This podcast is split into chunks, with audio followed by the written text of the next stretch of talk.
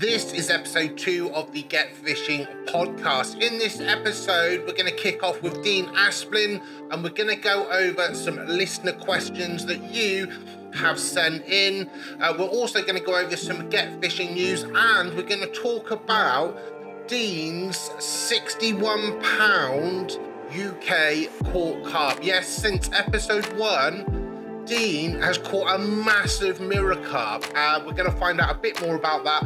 I believe on the same trip he also caught a personal best perch as well. And then we are going to talk to Dr. Emily Smith, who is the environment manager at the Angling Trust. Uh, we haven't actually met in person before. We've been in like several meetings and bits and bobs. We're going to find out about her, what her job is, and we're going to find out about a few of the campaigns that she's working on that you, dear listener, can get involved with. Get Fishing is the Angling Trust campaign to get more people fishing more often. We are funded from the Environment Agency from a fishing license income, and our exclusive retail partners are Angling Direct. Right, let's go in to Dean Asplin. Let's see if we can get him on Zoom straight away. Where on earth are you? I thought you were going to be in your living room. Well, I thought you were all a bit bored of looking at my living room, so I thought I'd bring the River Parrett behind me here. Um, so yeah, well, I live uh, in Somerset in a, a, lovely place called Combwich. We've got the uh, the River Parrett and uh, Combwich Lakes right at my doorstep. So I thought let's get a bit of water in the background, Jimmy. no, it looks good, mate. It's good. It's a bit of variety. Um, this morning, Dean, I wrote a long email about what we were going to go over, and I don't think you've received it, have you? No, mate, I've been out on the road a bit today. I don't think I've sent the email. I literally think I've just sent an email to myself. It's absolutely ridiculous. Good job I don't work in like digital marketing, isn't it, Dean? Eh? Uh, I have to apologise about my nose as well, uh, Jimmy, because it looks like I'm uh, being beaten up by Frank Bruno. But it's uh, a fact that I've had a fight with a bramble bush and lost recently while fishing. So uh, forgive my nose. yeah, if you're listening to the audio version of this, you can watch it on YouTube if you'd like to see Dean's smashed up nose. It looks pretty grim. Got some scars on there, but we'll get by, mate. right, um, Dean. Um, initially, we're going to kick off. We've had some listener questions come in. Um, and I, I was going to put a social media post out about um, to get questions, but people have just sent them in from listening to episode one, which is a good thing. Um, I thought you can help me answer some of them. Uh, right, let's kick off with David, um, who has really enjoyed the Get Fishing videos. He's managed to get out on his own fishing on his local canal. This is fantastic news, David. The only problem is he's struggling to use a disgorger. Um, have you got any tips? Um, I don't know. I mean, in episode one of the Get Fishing Spring series, Dean actually shows how to unhook a deep hooked perch. And Dean, you sort of have a bit of tension on the main line. Do you think that's where people go wrong? I mean, uh, there's a couple of tips I can do. So, firstly, if you're on your own fishing, um, the whole thing becomes a bit more uh, problematic because you do need tension on the line. So, what I tend to do is once the fish is in the net, if you can um, pick if you're using a feeder, that's brilliant. But a float or shotted area will work just as well. If you leave that over the side of the net on over your lap, and then create a bit of tension between the feeder or float and where the hook is caught, uh, you can then run your disgorger down and just pop it out. I think we did. We showed that in the um, the spring uh, supermarket baits challenge. So if you have a look at that video, uh, it's in there and how I unhooked the fish using the uh, the feeder of, on the rod. So that's a good bit. You do need to create some tension. If you're with somebody, that makes it a lot easier because somebody can just pull the line back, create a bit of tension, and that's enough just to pop the hook out. Uh, and the last tip, really, uh, not what I would really recommend uh, ideally, but if you're on your own, you've got no other choice. The other thing is to tighten line down as much as possible from the tip of the rod to the fish without creating too much of a bending rod. All you're looking for is a bit of tension, and then just use that, that tension from the rod just to poke that uh, hook out. Does that make sense? Yeah, that is brilliant, Dean. I tell you what, that little clip that you mentioned of you unhooking the perch in the Get Fishing Spring says, I might cut that out and I might chuck it on our Instagram at Get Into Fishing, just that little clip, because it is a question that comes up an awful lot about the disgorge. I think when we show sometimes how to do it, and generally beginner fishing videos in general, it looks like the easiest thing to do in the world. But I don't think anyone ever explains that the main line just have to have some sort of tightness to it, um, or else it don't really work. Um, yeah. Right, we've got one from John. Um, he got into fishing a couple of years ago. He's been following the videos, uh, but he wants to know. He's been catching a fish, but he's not sure if it's a roach or a rudd. Dean, how do you tell the difference? Oh my word! You put me on the uh, spot here, Jimmy, because I'm colourblind. but uh, in all honesty, it is it is quite easy. Um, the telltale giveaway is their mouths. If you pull the bottom lip of the mouth out and it's sort of pointing upwards, that uh, is a rudd. If it's pointing sort of downwards, that's a roach. And the main reason is they feed in sort of different layers of the water. So um, that that's the telltale giveaway, really, especially when they're small and the colours aren't that different between them. That is the, the giveaway. Rudd is generally a bit golder as well, but not always. Um, here's a good one. This is uh, about Matthew who started carp fishing. He's got a couple of questions. Um, yeah. Is it okay to use ready-made carp rigs? What do you think about that, Dean? Nowadays, definitely. Uh, the technology and the way that these things are constructed are absolutely amazing. And, uh, you know, you, you can look at the brands that make these rigs now, and these types of brands would not put their names to these rigs if these rigs failed in any way, because it'd just be uh, damaging to their business. So yeah, 100%. If you're not confident enough to tie your rigs at the moment, uh, there's no shame in it. We all got to start somewhere, and you need to get out there and get fishing. So yeah, use use ready-made rigs. It's not a problem. Even I use them from time to time when I'm short of uh, time. Yeah, that's a that's a good answer, Dean. I mean, like as sort of Dean touched on there, when me and Dean were younger, um, a lot of ready-made rigs, well, they were dreadful, really, absolutely dreadful. I mean, things have moved on dramatically, but um, I would try and stick with the bigger name brands, possibly. I know you can go on eBay and buy, I don't know, 50 rigs, really cheap stuff. But if you try and stay with the better known carp brands, you, you generally be all right. I mean, we're talking, I'm going to miss some out and get in trouble now. But your Korda, Nash have just not brought a new range out. ESP, uh, Fox. I mean, if you're looking at them sort of brands, they cost a little bit more money, but I would just go with that because it's just for safety, sharp hooks uh, all tied properly. Some of these eBay jobbies, I'm not suggesting they're all bad, but I, I would personally stick away from that. Would you agree, Dean? Yeah, the only extra thing I would add is um, it's okay in the short term to be using ready-made rigs, but uh, it is hard on the wallet. So if you're looking to save money, uh, you need to learn to tie those rigs yourself, and um, it will be a lot cheaper in the long run uh, moving forward in your angling. And you, you need to be able to learn to tie your own rigs anyway, just because sometimes you need to adapt a rig to make it longer, to make it shorter, to change the size of the hook, change the size of the hair. All sorts of things could come into play, and if you're stuck with just a shot put rig, um, it will do you the job. But in some, as you get more progress through the sport and understand a bit more, you do need to make some adaptations. So uh, learn to tie your rigs for sure, and we will be creating video content on that, hopefully in the near future, Jimmy. Yeah, we're going to get out in the summer. Well, it is the summer. Uh, we're going to get out pretty soon. Dean's going to sort of show us how to do all these bits and bobs. I would say um, a basic hair rig, once you know when we show you how to do it, it is so easy. You will never buy a rig again. It's pretty idiot proof. No. Even I can. um, and he's just got one more question on that uh, on, on carp fishing. What is a syndicate carp lake, Dean? What is a syndicate carp lake? Yeah. What does that mean? Yeah. So a syndicate carp lake is a uh, a lake that has a club, uh, a syndicate club on it. So there'll be a limited number of people that can fish it.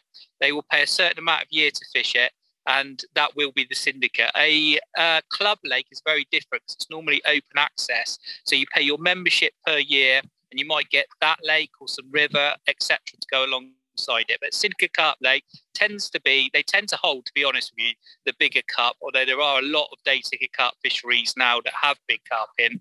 But it's the exclusive nature of the syndicate which makes it. Um, very tempting nowadays because the banks are very very busy uh, so sometimes you're not only competing against the fish but you're competing against other anglers and that that side of it is taken away to a degree when you fish an exclusive syndicate Right, let's go on to uh, Get Fishing news. So, we kind of mentioned it briefly already. The Get Fishing Spring Series has been released. There's three episodes, all recorded at Anglers Paradise in Devon.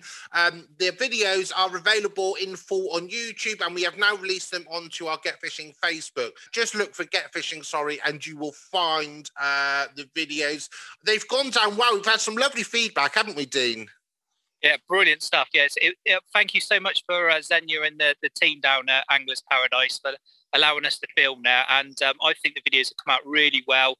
Uh, we've this time around we've not taken it all too seriously. We've had a bit of a laugh filming, and I hope that comes across in the uh, in the clips. Yeah, no, it, it was great fun. A big, uh, big shout out to Joe and his husband as well, who was also a star during filming, and um, they couldn't have been any more accommodating. That that I've never been to Anglers Paradise, um, so I, it's always something that I grew up watching on the television and stuff. So I was really sort of, uh, it was really good to go and see it. It was beautiful, and um, go and check out them videos. In actual fact, there is one more video coming out on that, and that is like kind of a behind the scenes uh, Dean, you've not even seen that yet, but it's quite funny. There's a carp and catfish competition. There's some deleted scenes. Yeah, it's really good though. It's really good, Dean. You'll love it.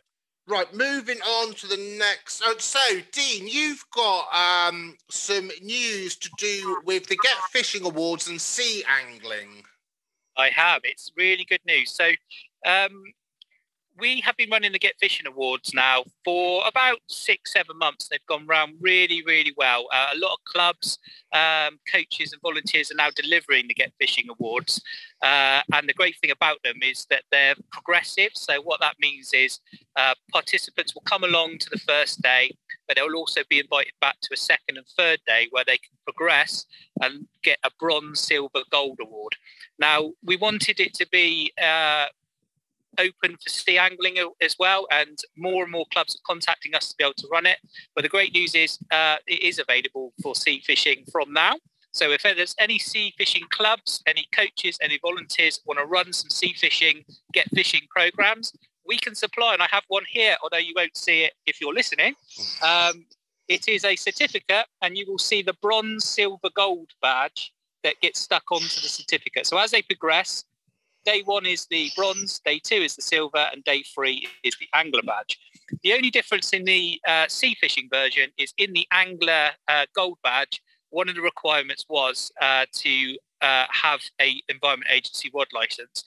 Obviously, you don't need an environment agency rod license when you go sea fishing. So all that we're requesting is that the coaches, volunteers that are delivering this uh, gold badge for sea angling just direct their participants to where the knowledge is for uh, buying a uh, environment agency rod license. It's on the obviously on the environment agency website. So as long as the participant knows that, so if they ever do want to go into the uh, freshwater sector to go fishing, then they they have the knowledge to be able to go and purchase a rod license. So yeah, good news. If you want uh, some certificates to be able to deliver some programs, just get in contact with me. All my colleagues are probably simpler just to come straight to me uh, at dean.asplin at anglingtrust.net. Brilliant stuff, Dean. Uh, when Dean says a rod license, he actually means a fishing license, which is now what they are called. You've only said it about five times, Dean. um, but we will leave a link where you can buy a fishing license in the description uh, and all the information. The only thing I would add is uh, I don't think I mentioned it just a second ago, but uh, the certificates and the uh, bronze, silver, gold badges are completely free of charge. We'll post them out to you free of charge as well. You just need to let us know how many you want, and we'll get them posted out to you. But other than that, uh, that is the great bit of uh, Get Fishing news that's available at the moment. Um, so, Dean, you weren't actually meant to be on the podcast again quite so soon, but we had to get you on because episode one we talked about your journey through carp fishing, your passion, the dedication. Now, when uh, the Get Fishing podcast episode one was released, almost on the same weekend, you were out fishing. And well, you had a bit of a weekend of it, really. Uh, two PBs, was it? Pretty much, yeah. It was incredible. now I know we're not allowed to mention where the venue is because the um, the venue's got a, was it sort of a, a promotion sort of block on it, hasn't it? So we're not allowed to say where the venue yeah. is. Yeah, um, yeah, it's getting obviously with uh, with a fish of the size I'm just about to talk about. It it gets a lot of um, interest, let's say, and uh, I think the fishery in question has been bombarded with people wanting to join. So obviously, um, but uh, they've requested that I don't name the venue. I mean, it's fairly simple to find out where it is, to be honest with you. But uh, I've got to stick to the rules of the fishery, and in this case, I'm not going to mention the venue. Although I probably mentioned it in podcast one. There you go. Uh, so, but yeah, I mean, just to bring this this story up to date. I mean, um, I think if, if the listeners listen to podcast one, you've heard me talking about a, a, big fish venue that I've been fishing, and I was lucky enough to catch the second uh, biggest fish in there, which was a 45 pound common. And I said to you guys that there was a fish in there uh, that was a lot bigger, and I was still chasing it. And I've been on that place for three three and a half years, and I was lucky enough to be the capture capture of one of these uh, this particular fish um, it's the first time it's ever gone sixty pounds.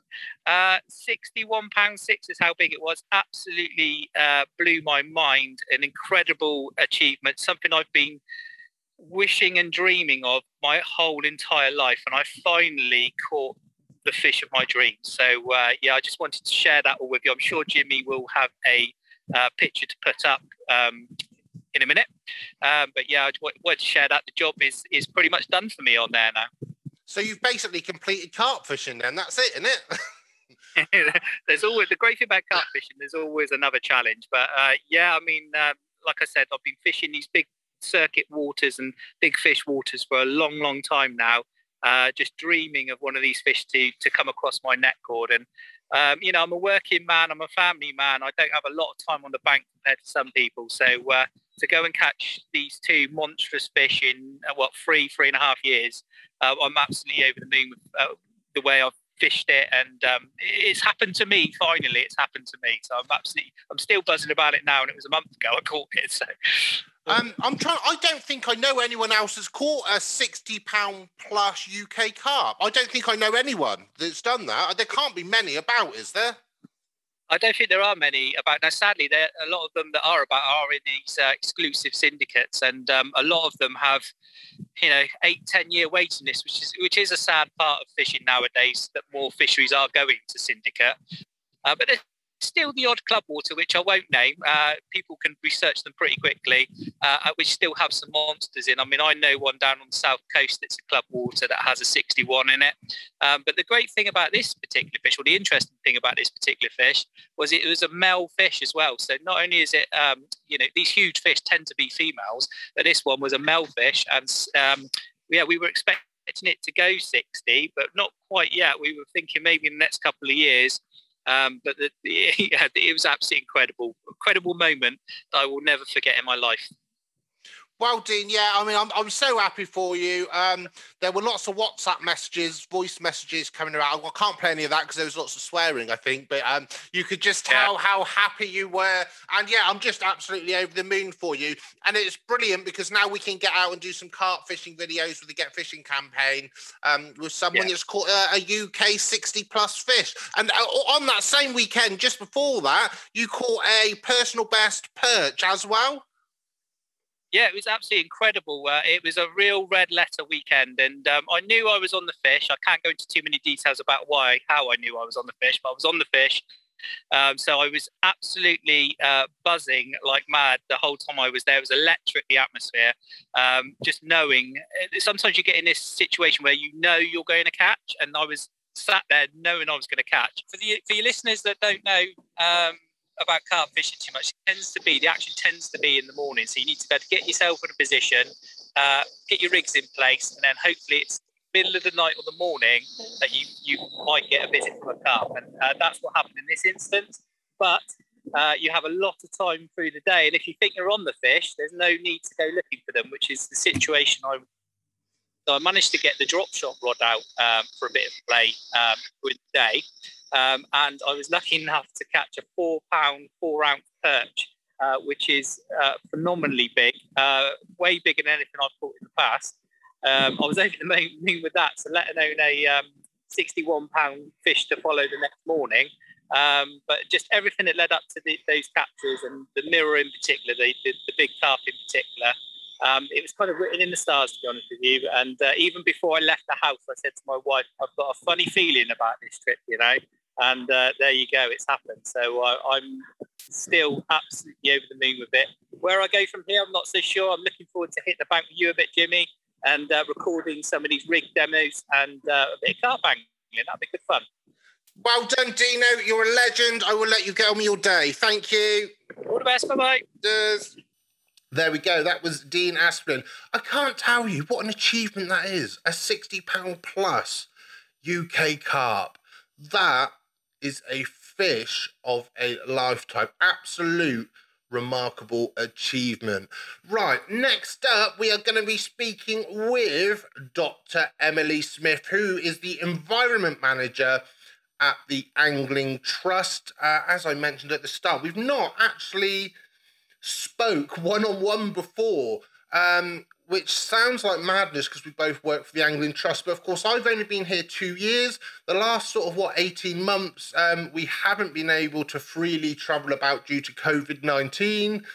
Um, so this is me meeting Emily for the first time as well. Let's get her up on Zoom. Hey. Hello.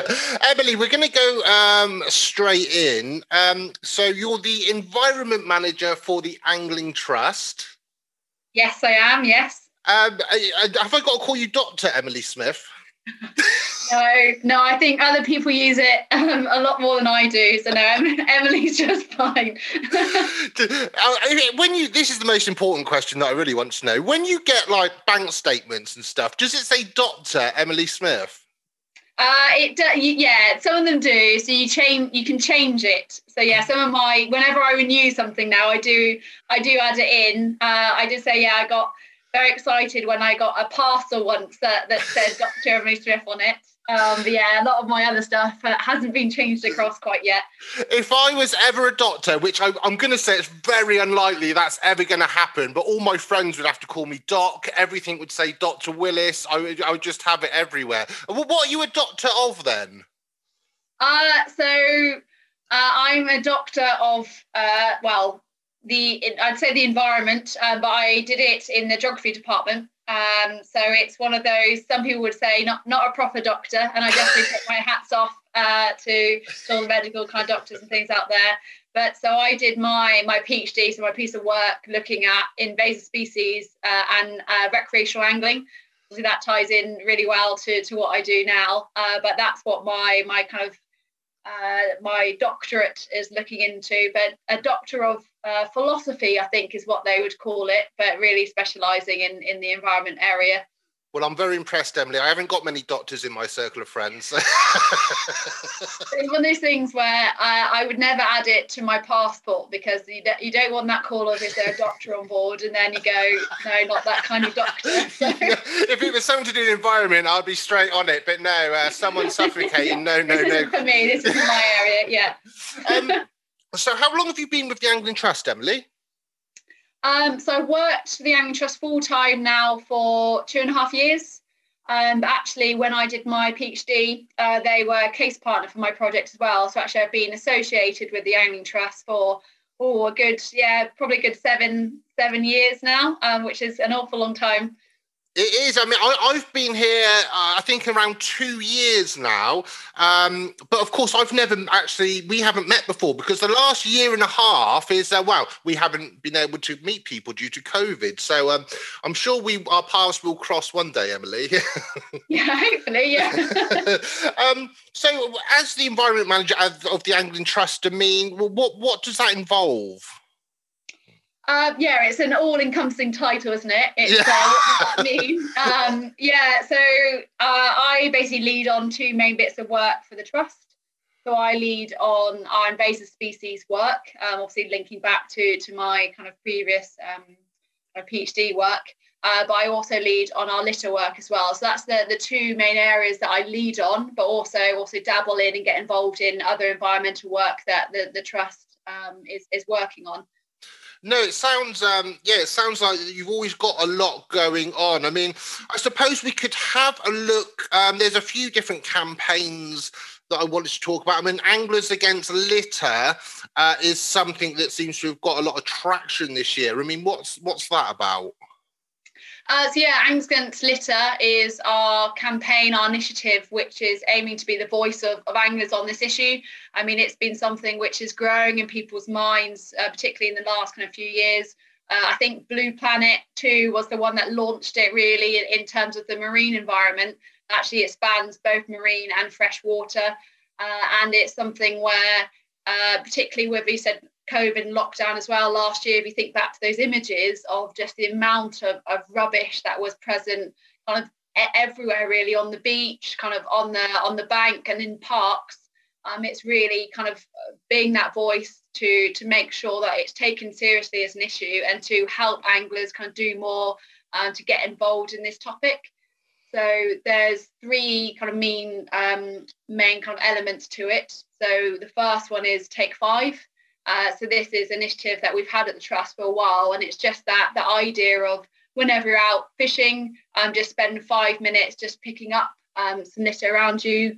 Uh, it could be left there by by someone else, but actually it's that thing of giving something back, and and also by us doing it as anglers, hopefully we'll encourage others to not drop it in the first place, but also get involved. So that's one of the the first key elements.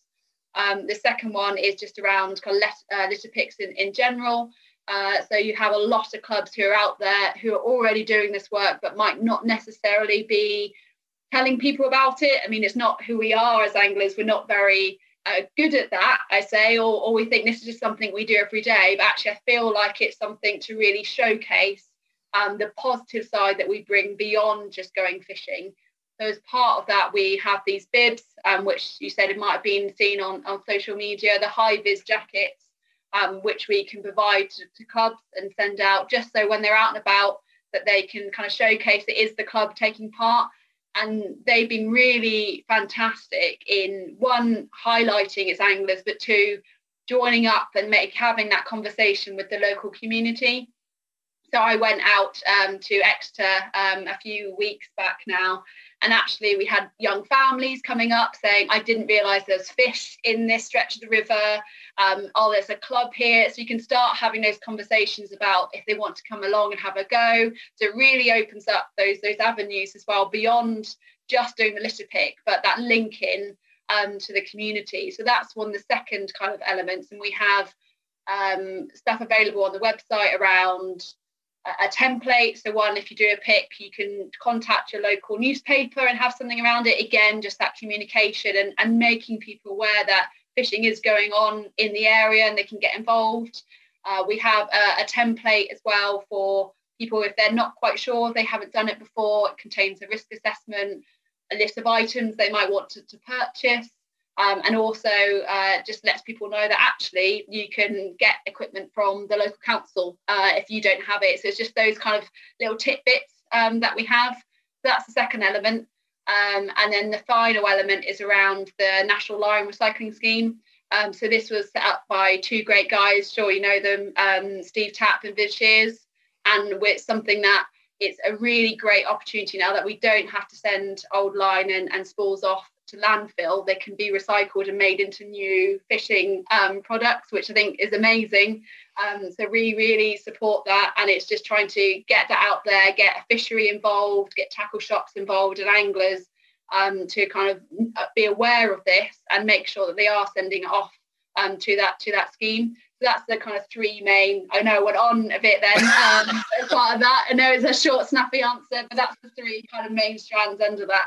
No, it's fantastic. I mean, the line recycling over the last 12 months, I think pretty much every fishery and every fishing shop I've been to, and I go to a lot of these places, they've all got these recycling bins now, which is just brilliant to see. And from what I gather, um, recently we can do more and more with the recycled line. We can make different things because I believe I'm not an expert, but it used to be limited to what we could make out of it, weren't we? And now we're sort of being able to do more and more things with it. I believe.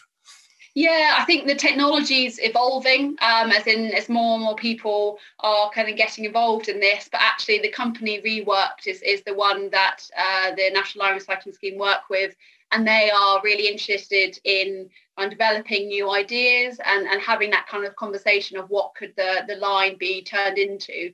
Actually, yeah, they, they used to start off by making kind of these um, almost like flower boxes. You could kind of purchase those kind of things, but now they're really focusing in on the fishing products. So they have fish um, rod stands and other things like that that you can um, you can kind of purchase, and they're all available on the the Line Recycling Scheme website, um, and also through our page. You can go through that way as well.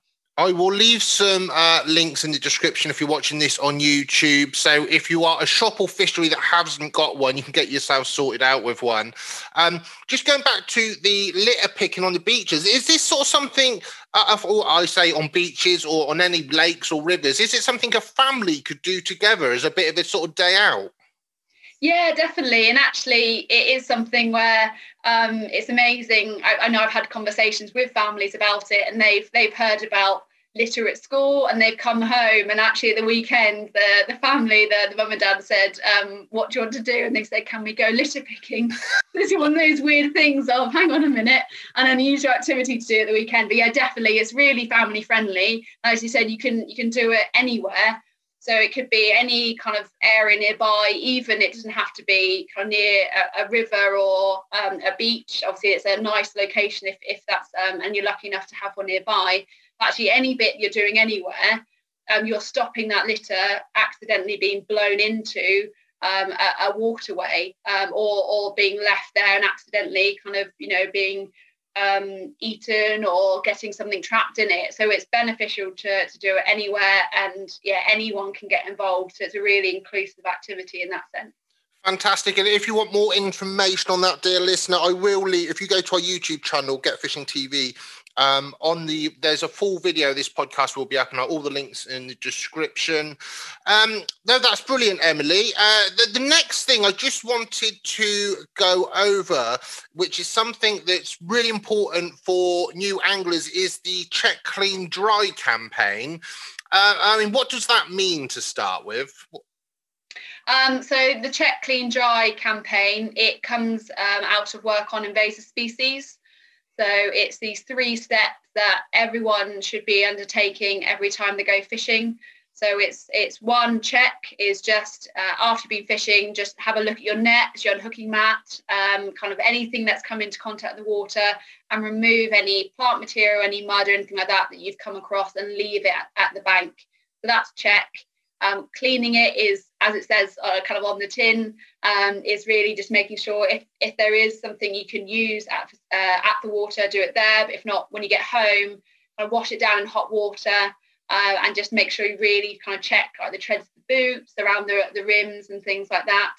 Um, and the final one is is dry, so just leaving it out kind of in in sunlight, um, particularly uh, UV light is really effective uh, for 24 hours. So those are the three steps. And the reason for having them is, as I said, invasive species and, and diseases.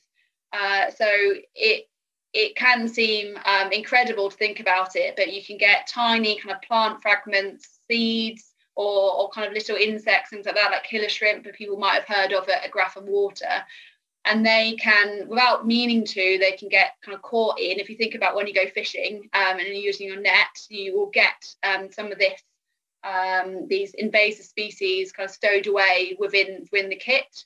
And actually they can survive for 14 days uh, out of water in the kit. So something might feel dry to the touch or you might not think that you can see them but they could still be there particularly think about diseases. Um, so by following those three steps um, it's been shown that it's really effective 99% effective which is really high at killing these species it's really easy steps, and that's why we um, it's something we really encourage because you're then stopping the likelihood of of invasive species, the diseases being moved around between different waters. So it, again, it's that um, making sure you're keeping the site uh, really um, safe and a really enjoyable place to go fishing and protecting the fish that are there. So that's kind of the, the reason behind it. And it's not just anglers. Uh, you have all different types of sports and activities getting involved and supporting this as well. So it's a real national campaign that crosses uh, disciplines and, and individuals. No, that's brilliant. I mean, it, it amazes me for 14 days something can live. It's just remarkable, isn't it? Yeah, yeah, yeah. It's a, it just shows how hardy something can be. And you think, yeah, you think how can something that lives in the water uh, survive that long outside of it? But yeah, there's been so many bits of work done on loads of different species, and some survive 40, some survive longer than that.